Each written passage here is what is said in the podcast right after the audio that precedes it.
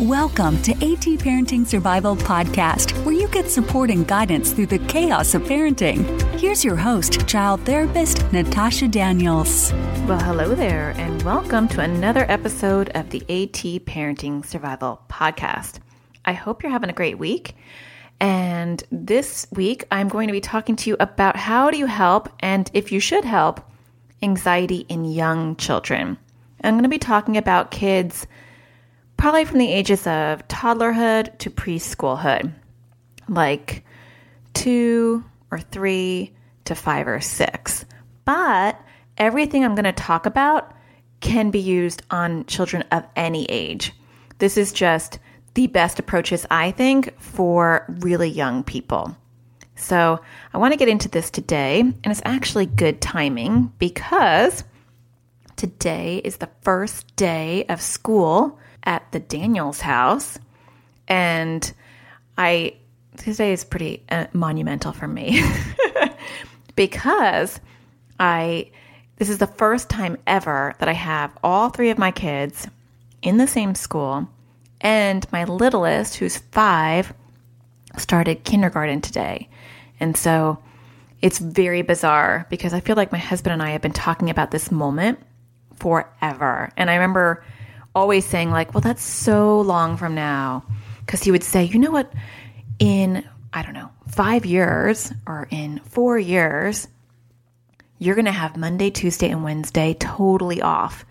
And I would be like, oh my gosh, that is so long from now.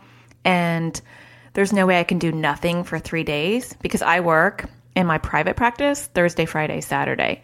And so I would say, like, I would have to get like a part time job or something because I just am that person who always has to be doing something. I always have projects going on, or I just can't be bored. And for the last five years, I have had two kids, and then I've had one child. And so I've always been part stay at home mom watching my toddlers. With my first child, I had to work two jobs, maybe even sometimes three jobs. So when I had her, I didn't get the the joy of staying home at all, and that was really really rough. And then I was really fortunate that when there was a huge gap between my first child and my other two, and so I was really fortunate to be able to have Monday, Tuesday, Wednesday at home with them. And today is the first day ever that I am kidless and I am technically not at work, even though I'm sitting here doing a podcast, which I tell my husband is work because this is my new passion and kind of my new second career. So, yeah, it's really, really naked to be sitting here. And I'm sure that you can relate if you're in the same boat as me. And I feel really it's like a combination of feeling guilty because I'm like, oh my gosh, I have no kids and I'm sitting here and drinking coffee and just talking to my cat and you. and I also am like giddy because it's kind of awesome.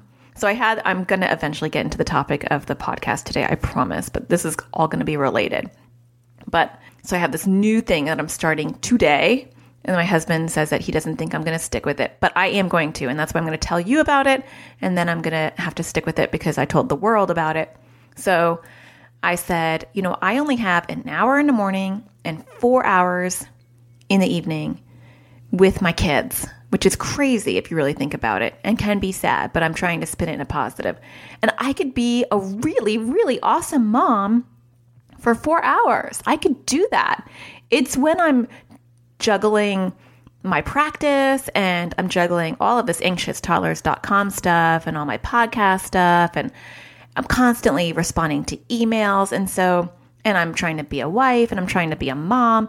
So I feel like my entire life I've been juggling and I'm sure you can relate to this because so many women and men have we have so many balls in the air. So we're we've got our professional hat and our personal hat and our mom or dad hat and we're trying to deal with it all at once and trying to be great at everything all at once. And it's impossible. And so then you wind up feeling like you're not great at any of them because you're you feel like you're doing a crummy job at everything because you can't give 110% at anything. Anyway, total rant. But this morning, so normally what I do is I roll out of bed and I look at my phone. It's like the first thing I do. It's right next to my bedside. Should not do that. That's really not good. But today, which was the first day of school, I was like, I'm not looking at my phone. So from seven to eight, the hour that I have with my children to get them ready for school, I don't need to check Facebook or my website or anything. I can just be present without thinking I need to respond to so and so. So that's what I did today. I didn't look at anything. I was so much more relaxed and I was so much more present for my kids.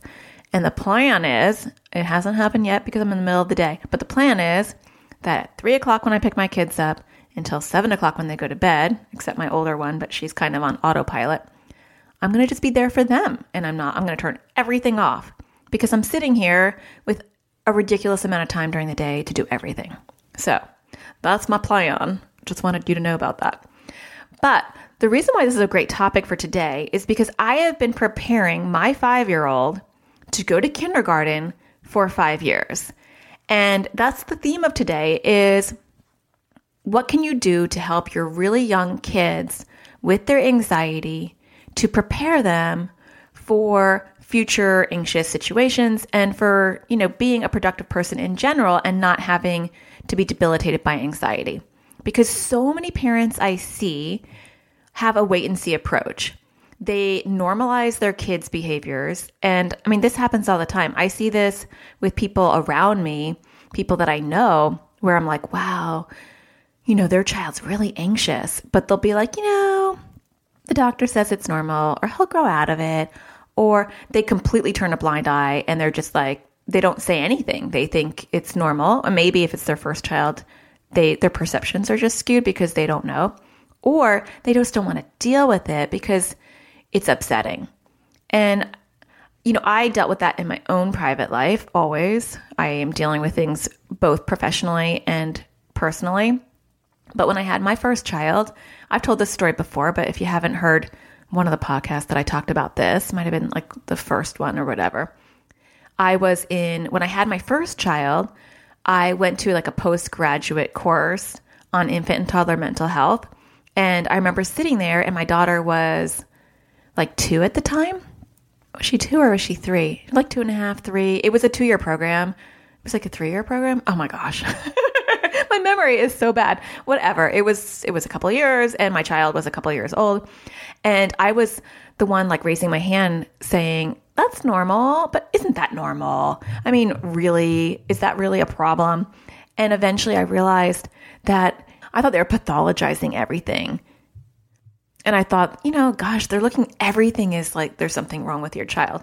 But it turned out that there were things wrong with my child. And so what they were teaching was correct. It was just that my perception was off. And really, it was a great thing because it was a great time to be in a situation where I was learning and had my own child and was learning how to to help her. She had a lot of sensory issues, which I talk a lot about being a very common precursor to anxiety. They're very interrelated. Sensory processing disorder and anxiety are like two peas in a pod. And I talk about that in other podcasts, but that's not what this is about. So I rolled up my sleeve and I got really busy helping my daughter work on her anxiety from the get go. And I got so passionate about it that fast forward nine years later, I realized that there were no books out there that were solely dedicated to helping anxious toddlers or preschoolers. And there were lots of anxiety books for kids, and there were lots of anxiety books that helped parents. And a lot of them had a chapter about how to help younger kids or toddlers. But there was nothing out there that was purely about helping toddlers. And so I was like, at the time my practice was slow, like for a, like a month my practice was slow and I was freaking out. And I was like, "Oh my gosh, what should I do? I should do something else. Maybe there's a sign that I should do something else." So I was like, "I'll write a book. I'll write a book about anxious toddlers." Like there's nothing out there for that. And being an infant and toddler mental health specialist at the time, or actually I wasn't an infant toddler mental health specialist at that time. I was already doing my private practice for quite a while. So, but having had been an infant and toddler mental health specialist, I was like, that is something that's really needed because how you help an anxious toddler or preschooler, I want to say toddler and preschooler because it really is both, is completely different than how I help um, a nine year old who has anxiety. I use a lot of cognitive behavioral therapy, and my approaches for toddlers and preschoolers are is completely different. And there were there was nothing out there that taught parents how to do it. So I wrote a book, and that's actually how this entire craziness got started because I wrote the book and then the publisher, you know, sends out this thing where like, you know, you should promote yourself because we're not going to do any work for you, blah, blah, blah. and I was like, oh my gosh, why do I even have a publisher? Why didn't I self publish? But that's a totally different story. And so I was like, I need to have a platform. So I created a website, which was called anxioustoddlers.com. And then it turned into um, a website for anxiety for all ages. And then I was like, oh my gosh, I love making websites. I love helping parents. I love blah, blah, blah. So it morphed into a much bigger thing. But writing this book and helping anxious toddlers was the beginning. Now, I wish that I never called it anxioustoddlers.com because I really don't talk a lot about helping anxious toddlers anymore. I talk more about just helping anxiety and OCD for all ages and really more for older people. So, total long tangent, but I want you to understand where all this is coming from. So, I want to talk to you today about 10 creative, some creative, some not so creative ways that I help younger kids with anxiety. Do not have a wait and see approach. That is stupid. No offense to anybody who is waiting and seeing. But why not be proactive? There are things that you can do that will help your child early on that if you don't do, you're going to be trying to catch up.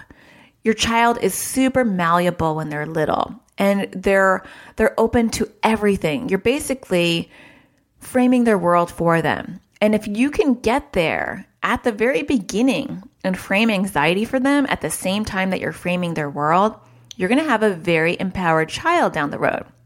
And I'm telling you this, this might be a little bit longer episode today because I'm kind of rambling on a lot more than I normally do. But um, I'm telling you this because genetically, my kids are doomed. they are. I'm sorry, but anxiety is rampant. OCD is rampant. It's on both sides of the family. Some people would deny that, but it is. It is on both sides of the family. It is everywhere. And all three of my kids are born, have been born anxious. It's just you have a genetic predisposition to that. But I have the attitude that just because my genes are giving them the anxiety, it doesn't mean that that is their lifelong course. They don't have to be a victim to anxiety. You don't have to be a victim to OCD. I really believe strongly that the nature nurture can be balanced, that you can teach kids skills, and that even if they are genetically predisposed to anxiety or OCD, they can learn how to alter their brain chemistry and they can learn tools.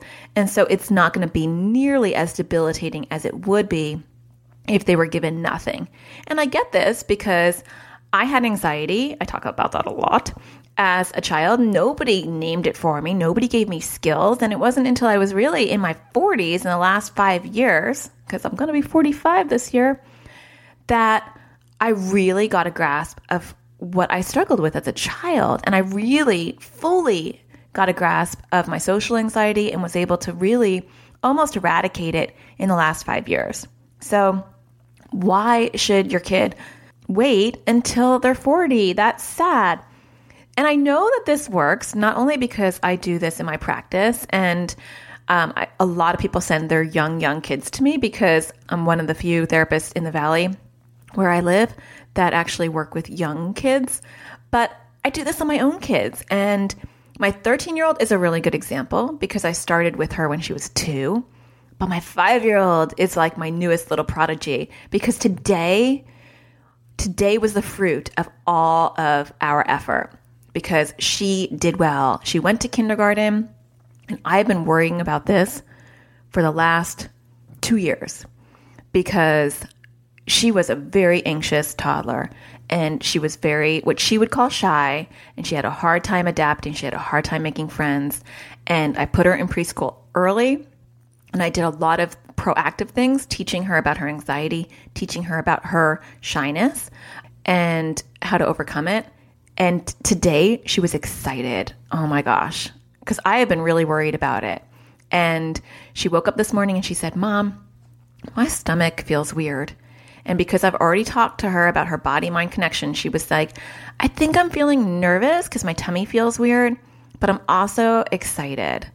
And that was amazing. And I told her, look, I'm going to walk you in because it's nice. They let you walk in. I was like, I'm going to walk you in.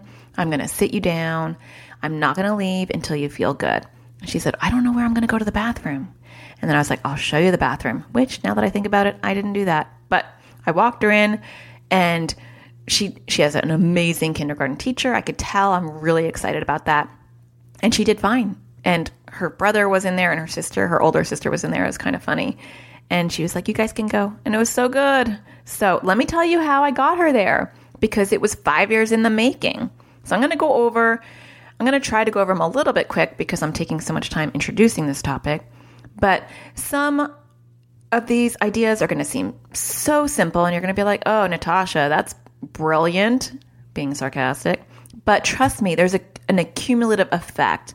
When you incorporate this in your life and you do it all the time, it does help because helping a child with anxiety is like planting little seeds and you're going to see them blossom over time and you're not going to be able to like just chop off the head of anxiety when they're like three or four or five. You're going to be planting seeds and it's going to grow and it's going to grow at different times and the different types of seeds that you plant are going to depend on the age.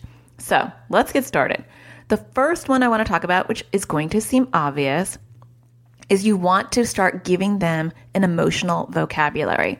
So get your child to name different emotions. I can't tell you how many kids come into my practice who are little, you know, five and under, six and under, and they don't know anything besides angry, mad, or scared. They don't know what nervous means. They don't know what worried means. They don't know what anxious means. That's a bigger word. But give your child an emotional vocabulary. And the way that you start doing this when they're really tiny is you label their emotions for them. For instance, if your child is clinging to you and you're, you know, going to maybe an event and there's a lot of people around and they're clinging to you, then you can say to your child, you know, quietly, you're feeling nervous because there's a lot of people around. Don't be afraid to to label their feelings for them. Kids will eventually correct you if you're wrong and um, it gets them thinking. And so it's not a bad thing because sometimes parents will say, Well, I don't know if he's nervous. You're a mom, you're a dad, you get your kid, you know what the emotion is. Help your child by putting a label on it. Eventually, they will correct you, and they might even correct you when you're actually correct. So, like my son, as he got older, I would say, You know, you're just worried because blah, blah, blah. And he'd be like, I'm not worried. I'm bored and I'm angry. I'm like, Okay, whatever makes you happy. So, they will eventually start talking back. But label feelings. You want your kid to have language because the more language they have, mom, I'm feeling nervous, mom, I'm feeling worried, the more articulate they're going to get about their anxiety, and you want them to be able to articulate it as they get older. The second thing that I would recommend, I'm going to do 10 of these. So we're on we're on number 2. Name anxiety early. If you listen to anything that I do, I am so huge on personifying anxiety. It's really what any anxiety expert will tell you to do, and it's something that I live and die by because I see how how effective it is with the kids I work with in my practice and with my own kids. So, get a funky name for it. I've talked about this before with my kids, my little kids, they call it a worry cloud. And a lot of the kids I work with in my practice, they do like worry cloud. Um, Mr. Worry is a good one. You know, it's a really common one, but find something and name it because you want to start to personify it. So you're going to have to do a lot of the work for them when they're really little. And so it's a lot of you saying things and them just absorbing it. So if you know, your four year old's afraid to go to the bathroom, you might say, Oh, your worry cloud is making you afraid of the toilet. I wish that your worry cloud would go away. Or, you know, if we don't go sit on the toilet, then your worry cloud is going to get bigger. And we don't want your worry cloud to grow bigger because when it gets bigger, it's going to bother you more. You can start planting those early seeds without your child fully getting it, and they will eventually start to pick up that language and they will talk about it. My five year old always talks about her worry cloud, it's part of her vocabulary, and she gets how if she avoids something that she's anxious about, her worry cloud grows bigger. And when she does something to beat her worry cloud, she gets that she's crushed her worry cloud and it's getting smaller. You want your kid to at least get that concept that when I avoid, my anxiety gets bigger. And when I defeat my anxiety and I do it, even though I'm nervous, it gets smaller. It's so simplistic, but it's a really important key part of beating anxiety. Okay. So, number three is you want to teach your kids early, early on how to be a detective and fix their own anxiety. And so you do this initially by walking them through it. Let me give you an example. So let me think of some. My five year old will sometimes say, you know, I can't go to sleep because sleep is such a big issue for almost all anxious kids. I'm actually doing a YouTube video on sleep this week. So if you haven't checked out my YouTube video or my YouTube channel, you should because I do a lot of different topics on there. I'm on a tangent about my YouTube video, but my YouTube channel is called Anxious Toddlers Parenting Survival for, for All Ages because I have to put that in there because it's for all ages. It's not just for anxious toddlers. But um, I'll leave a link below in the show notes. So if you haven't ever checked out my YouTube videos, you should because um, you can actually watch me talking. They're shorter, and I try to pick different topics than I do for the podcast. So it would be a good supplement if you're into the stuff that I teach you.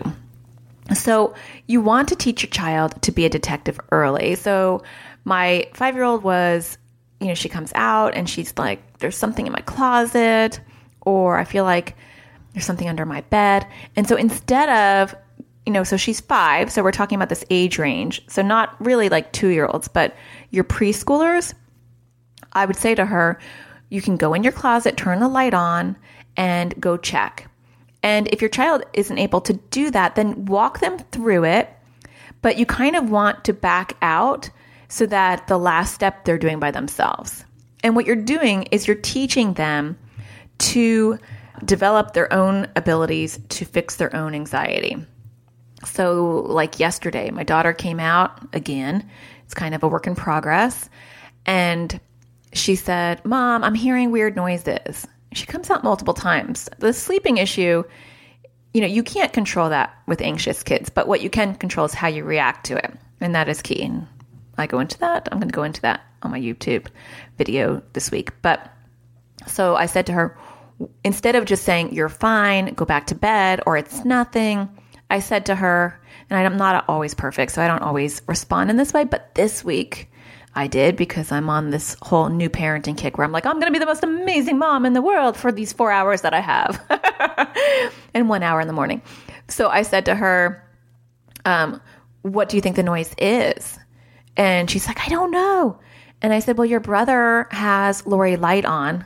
Lori Lite, if you don't know who that is, does great guided imagery. And my seven year old, my son, he sleeps with Lori Lite religiously every night because she's amazing and she puts him to sleep.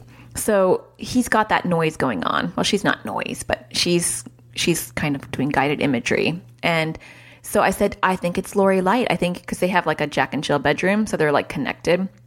And I said, Do you think it could be Lori Lite? Go check. So she came back and she goes, Yeah, it's it's Lori Lite. And I said, Okay, now what do you need to do? Okay, I'm gonna go back to bed.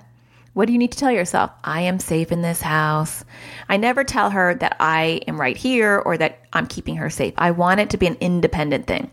So, for number three, the main thing what I'm trying to teach you is to teach them to be a detective. So I'll give you another example. And I think I talked about this in a different podcast, but I was with my daughter and she saw a cricket. And that night, she woke me up in the middle of the night and she always tells me what her dreams are, which is really helpful because I can pick up on her anxiety themes. And she said, Oh, I dreamt about crickets. And I was like, Oh, gosh. So that morning, I pulled up crickets. I pulled up YouTube videos of crickets. We read an article about crickets, and I talked about how crickets are really ugly and they're gross, but they're not dangerous and they don't hurt. And she never had a cricket problem again. In fact, I bought some plastic crickets and I incorporated them in her toys. And so she like, she plays them and we looked up Jiminy Cricket. And even though he doesn't really look like a cricket too much, but so I kind of ex- desensitized her right from the get go so that it didn't, it didn't grow into something that was bigger and a bigger long term problem. So teach your child how to be detective by figuring out what they're scared of and figuring out what that noise is, what that shadow is, or is that bug really scary? Sometimes you're not going to be able to do that, but that is an approach for some fears. Okay, on to number four. And I'm sorry I'm rushing through these, but I have 10 and I don't want you to be sitting here all day listening to this. And, and they're all really simple. I just want to give them all to you. So, number four is more of a parenting issue. Don't develop accommodations early on. And it's so hard to parent an anxious child. So I understand it's hard to like not give in to their anxiety. But you really want to have at least the intention that you are trying to empower your child and you're trying to get them to independently fight their anxiety. And you don't want to accommodate the anxiety because if you do that, you're going to be teaming up with their worry cloud instead of with them. And their anxiety is not going to go away. They're going to build really bad habits because they're going to expect you to constantly rescue them. And so accommodating could look like anything. It can look like, you know, they are afraid of doing something, and instead of you even having a conversation about it, you just say, Oh, well, don't worry about it, sweetheart. You don't have to do that. You don't have to do anything that makes you feel uncomfortable. Or I would be scared of that too. It's okay. Let's cry together. You don't have to force your kids. I really feel like it's a balance. Um, we talk a lot about this in my private Facebook group, which, by the way, if you're not in it, you should join it because it's growing by leaps and bounds. We are actually up to almost 700 members, and I'm sure it'll be 700 by the time you listen to this because every day more people are coming in. But it's called AT Parenting Kids with Anxiety and OCD, and I'll leave a link below. But if you're not in there, you should be because um, it's actually getting so busy, it's hard for me to follow all the threads and respond to all of them because there's ongoing conversations in there like every hour. So if you want additional support, that is a really great place. Everybody is respectful. Everybody is supportive. People can have different opinions and nobody gets attacked. And that is my number one goal for that group. And so that's why I have to read every thread because I'm making sure it's a safe place for everybody. So go there if you haven't. But I'm talking about this because it is a slippery slope with accommodating. And and I and I want you to know that I recognize that it is hard to not give in to your child. And we do talk a lot about that in the Facebook group about that balance because I'm not die I'm not a diehard therapist where I say, you know, you need to force your child or you're enabling them. I get it because I have three anxious kids that it is a balance and you have to be able to read your child and know when they're being pushed too far. You also have to know when they're not being pushed at all. And so you should always have a dialogue at least, no matter how little they are, about their anxiety or what's upsetting them and how far can they go. But can they go to the class, but maybe they don't have to participate? Maybe they just have to go and sit there and just get them to the class. So it's always finding that balance. Okay. Number five, you want to let your child do things by themselves so that you start to empower them. And so, even if, let me give you an example because I know that sounds really bizarre. But um, okay, well, let's take my five year old who had a toileting issue for a really long time. So she was afraid, there was a whole bunch of toileting issues. And if you want, you can go back and listen to episode 16, where I go all into fear of pooping and toilet phobias. That's a fun topic.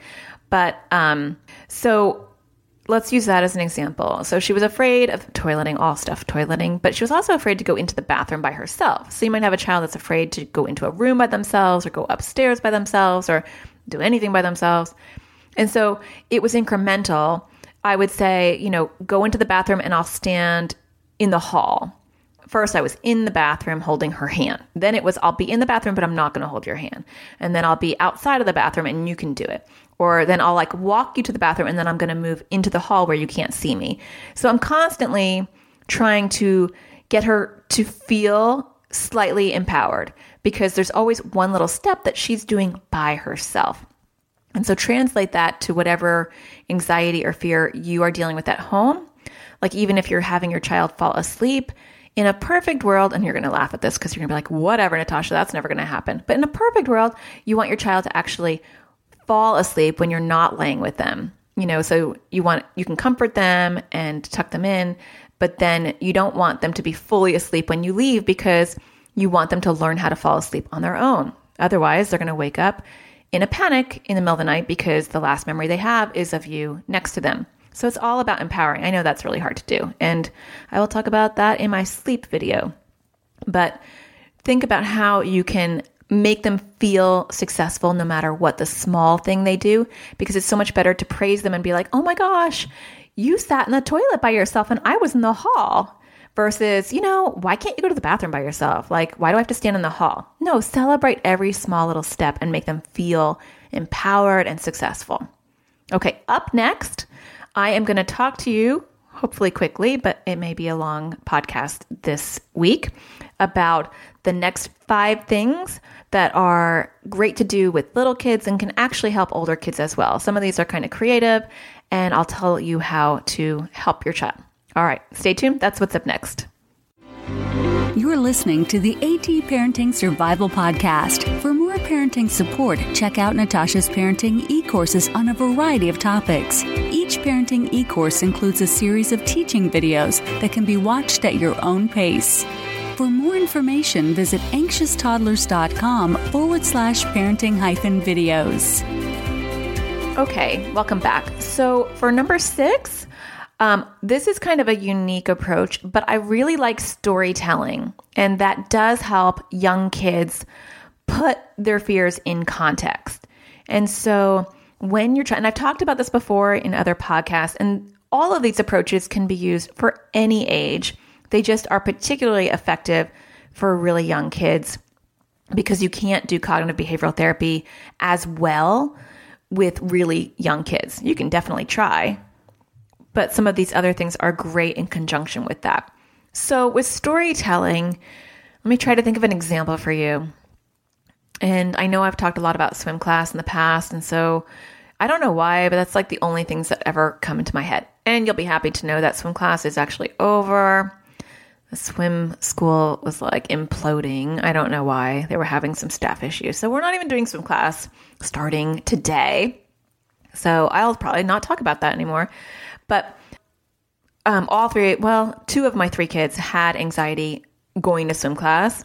And I would use storytelling to help them. So I would just start with, you know, there once was a girl named blah, blah, blah. I try not to use my, I try not to tell you my kids' names for, because people are crazy out there. But, and then I would say, you know, I'd make up a story and she was so scared about swim class because she thought she was going to sink to the bottom. And I would use all the things that she was anxious about. But then I make kind of a fantasy end to it and I, you know, I build up an empowering story. But she took one jump and she was so brave and everybody was screaming and yelling and calling her name and they were so proud of her. And so you tell a story about their anxiety, but you end it on a positive note. Or sometimes when my child would do something that was courageous, I would be so proud of them. And instead of saying, oh, I'm so proud of you, I would say, I have a story to tell you. There once was a girl named blah, blah, blah. And then I would say, and she was so scared, but, and then I would tell the story of what they actually did, but in this fictional way. And my kids loved it and they would be like, tell me the story again. And there would be a lot of times where they would just want to hear the story over and over again. It was a really good um, reinforcement for all of their wins. And it was a good reinforcement for their anxiety and labeling because sometimes my son, he wouldn't really want to connect the dots and, and realize that it was anxiety, but he would tolerate me telling a story about a fictional character, and I didn't use his name, who had a similar problem and how that person got out of that problem. And it was okay in a fictional way as long as I didn't talk about him. With my daughter, I was able to kind of use her name and she wasn't as touchy about that. But storytelling is a phenomenal way to help kids, one, problem solve their anxiety, label their feelings, and empower them when they have their wins. I think a lot of times parents might do the first two, but they, they don't do the empowerment. They forget to tell a story when there's a win. And that's a really good one too. Okay, number seven. This is a little bit similar, but kind of weird. With my oldest daughter, I haven't really done this with my last two, but I did this with my older daughter. She had a really hard time problem solving social scenarios and um, dealing with stuff. And you can do this with just pure anxiety as well. But I created this whole fictional, I guess it depends on how creative you are. I, I created this whole fictional story. So I created this world that was like a parallel universe. she probably doesn't, and she doesn't even remember all of these amazing stories I told her. It was like a waste. But I created this like, it was kind of like this um, Candyland world, and she would like go through this. I won't go into it, I guess, because it gets a little weird. But she'd go through this rainbow tube, and she would go there at night. And so there was this fictional girl who was her, and she would land in this like parallel universe through this rainbow tube that we like made was like she had this little chair and i would say that she would like lift up the little chair and then she can go into the tube at night we created this whole world and then in that world grown-ups didn't exist kids ran the world and pets because she was really into animals and they also solved other people's problems. So this girl would look into like this crystal ball and she would see real life problems and she would hop into the crystal ball and she would go and fix the problems for these other little kids. And so in the story, I would always defer to her and I would say, What do you think they should do? Or what should she say? Or sometimes I would take a situation that was actually happening with her and change just a few things around, change the names and change a little bit of the story so that she wasn't very clued in that I was talking about something that I was trying to teach her. And I would have her help me solve the problem for this fictional little character. And she never knew that I was actually addressing her issues. And that's just kind of an interesting parenting approach in general, not just for anxiety, but that was a great way to problem solve without actually talking to her. So it's good for young kids, but it's actually really good for a little bit older as well who don't want to talk about their issues but aren't savvy enough to realize that you're actually talking about them.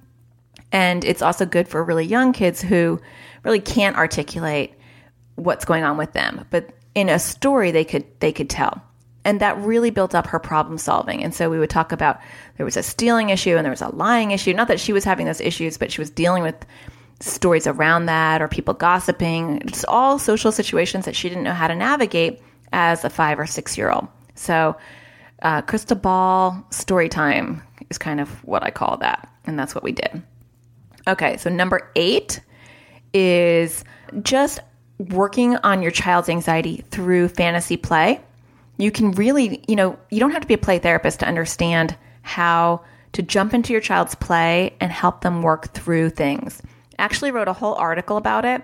And instead of going into it in here, I will link the article so that if you're interested in learning how to use your child's play to help them with their anxiety or just their general problems, you can you can read that there. Number 9 is very simple, which is read books that have anxiety themes. There are a zillion books out there, and actually I will leave a link because I think I did an article once where I just linked all these books on different anxiety themes um, that you can read to your kids. Sometimes kids don't want to talk. Either they don't want to talk, or or and or they are too young to really articulate and have a conversation about it. But they do get stories. And that's kind of the overall theme for these last five points that I'm talking about is fantasy world and really using the child's fantasy to help them with their anxiety. So reading a book, you know, can help them more than you sitting down and talking to them.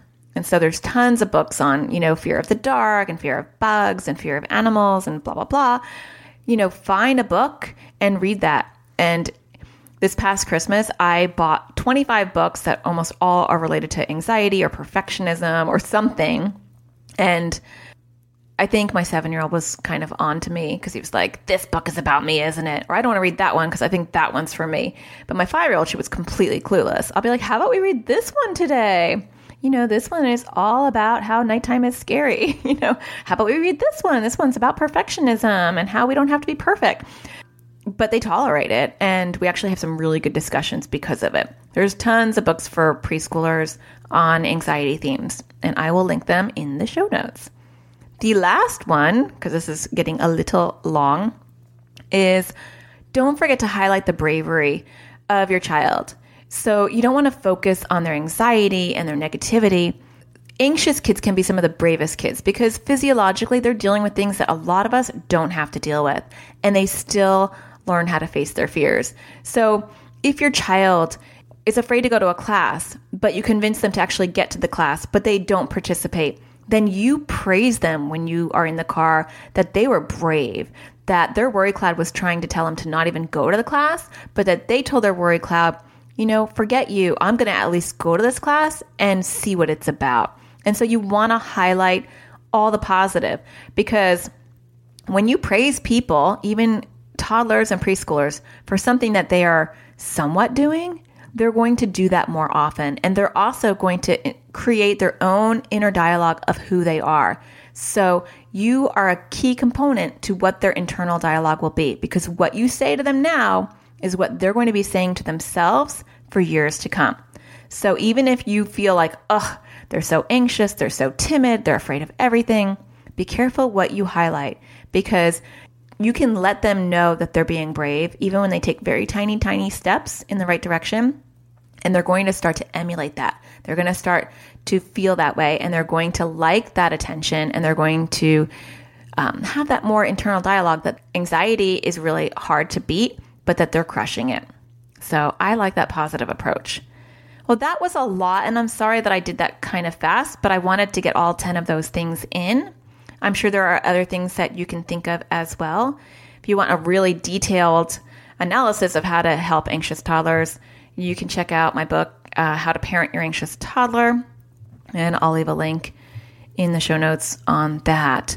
So I hope that you're enjoying these podcasts. If you are, don't be shy. You can just go to iTunes and hit one of those stars. You don't even have to write a review. If you're feeling really giving, you can tell me um, that you're appreciating the podcast, or you can just leave a review in general, and that would be great. I do want to thank anyone who has left a review. I really appreciate it. It's so funny because people leave like you know, not their real names, but their um, their handle names, and so I want to thank Curly Fry because that's her name or his name for leaving a review. And um, I appreciate all the really kind words. And thank you for other people who have already left reviews. I think I've already thanked you guys, but I always appreciate that. I read all of them, and it's really the only feedback I get. And so it it definitely motivates me because I've told you before, I feel like I am just talking to my cat. I know I'm not because I see the numbers and this podcast is getting listened to, and that's so awesome. But it's nice to hear people say, This is helping. So I hope you are having an amazing day, and I hope you find the sparkle in everything you do. And I'll talk to you next time. Take care. Thank you for listening to AT Parenting Survival Podcast. For more tips and parenting support, visit anxioustoddlers.com.